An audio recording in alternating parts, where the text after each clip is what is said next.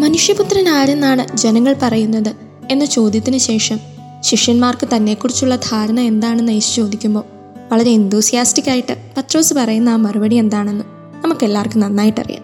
നീ ജീവിക്കുന്ന ദൈവത്തിന്റെ പുത്രനായ യേശു ക്രിസ്തുവാണ് എന്ന ഉത്തരവും അതിനുശേഷം പത്രോസിന് കിട്ടുന്ന അഭിനന്ദനവും ഒക്കെ ആയിട്ട് എത്ര തവണ വായിച്ചാലും നമ്മളെ കോരിത്തെരിപ്പിക്കുന്ന ഒരു സീനാണത്. പക്ഷേ തൊട്ടടുത്ത സെക്കൻഡിൽ തന്നെ മറ്റാർക്കും കിട്ടാത്തത്ര അപ്രീസിയേഷൻ കിട്ടിയ സന്തോഷത്തിന്റെ ആധിക്യത്തിൽ പത്രോസ് ഒരു ഭൂലോക മണ്ഡലത്തിനെ കാണിക്കുന്നുണ്ട്.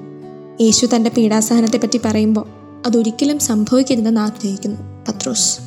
യേശുവിന്റെ മഹത്വത്തെപ്പറ്റി ഘോരഘോരം പ്രഘോഷിക്കുകയും ഒരു റിസ്കി സിറ്റുവേഷൻ വരുമ്പോൾ ദൈവഹിതത്തിന് സ്വയം സമർപ്പിക്കാൻ തയ്യാറാവാതെ മാനുഷികമായി ചിന്തിക്കാനും പ്രവർത്തിക്കാനുമൊക്കെയുള്ള ടെൻഡൻസി എനിക്കും നിങ്ങൾക്കുമൊക്കെ പലപ്പോഴും ഉണ്ടാവാറുണ്ട് അല്ലേ?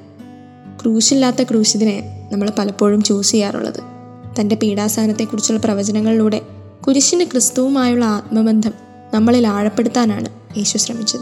സഹനങ്ങളില്ലാതെ നമ്മുടെ ജീവിതത്തിന് ഒരിക്കലും പൂർണതയുണ്ടാവില്ല. ജീവിതത്തിലെ ഓരോ പ്രതിസന്ധി ഘട്ടത്തിലും ദൈവഹിതത്തിന് നമ്മെ തന്നെ വിട്ടുകൊടുക്കാൻ നമുക്ക് കഴിയണം. ഇവൻ എന്റെ പ്രിയപുത്രൻ ഇവനിൽ ഞാൻ പ്രസാദിച്ചിരിക്കുന്നു. ഇവന്റെ വാക്ക് ശ്രവിക്കുവിനെന്ന് യേശുവിന്റെ രൂപാന്തരീകരണ സമയത്ത് സ്വർഗത്തിൽ നിന്നൊരു സ്വരം കേൾക്കുന്നുണ്ട്. തന്റെ പിതാവിന്റെ ഹിതത്തിന് പൂർണമായി കീഴ്വഴങ്ങി അവിടുന്ന് തനിക്ക് മോശമായതൊന്നും സംഭവിക്കാൻ ഇടവരുത്തില്ലെന്ന് വിശ്വാസത്തിൽ അടിയുറച്ച് ജീവിക്കാനും മരിക്കാനുമുള്ള മോട്ടിവേഷൻ നമുക്ക് തരാനാണ് ഈശോ ഇത്തരം ഉദാഹരണങ്ങളിലൂടെ ശ്രമിക്കുന്നത്. പീഡാസഹനവും കുരിശുമരണവുമാണ് യേശുവിന്റെ ഉത്ഥാനത്തിലേക്ക് വഴിതെളിച്ചത്. അതേപോലെ നമ്മുടെയൊക്കെ സഹനങ്ങളാണ് നിത്യജീവനിലേക്കുള്ള ആക്സസ് കൂടുതൽ എളുപ്പമാക്കുക. നോമ്പുകാലത്തിന്റെ അവസാന ഘട്ടത്തിലേക്ക് നമ്മൾ അടുക്കുമ്പോൾ ജീവിതമാകുന്ന ഈ റോഡിന്റെ അറ്റത്ത് നമുക്കായിട്ട് ഒരു കുരിശുണ്ടെന്നും അതുമായി വരുന്ന നമ്മയും കാത്ത് രക്ഷകനായ ക്രിസ്തു ഇരിപ്പുണ്ടെന്നും നമുക്ക് മറക്കാതിരിക്കാം. ഉത്ഥാനത്തിന്റെ മഹത്വത്തിനായി നമ്മെ തന്നെ ഒരുക്കാം. ദൈവം നമ്മെ സമൃദ്ധമായി അനുഗ്രഹിക്കട്ടെ.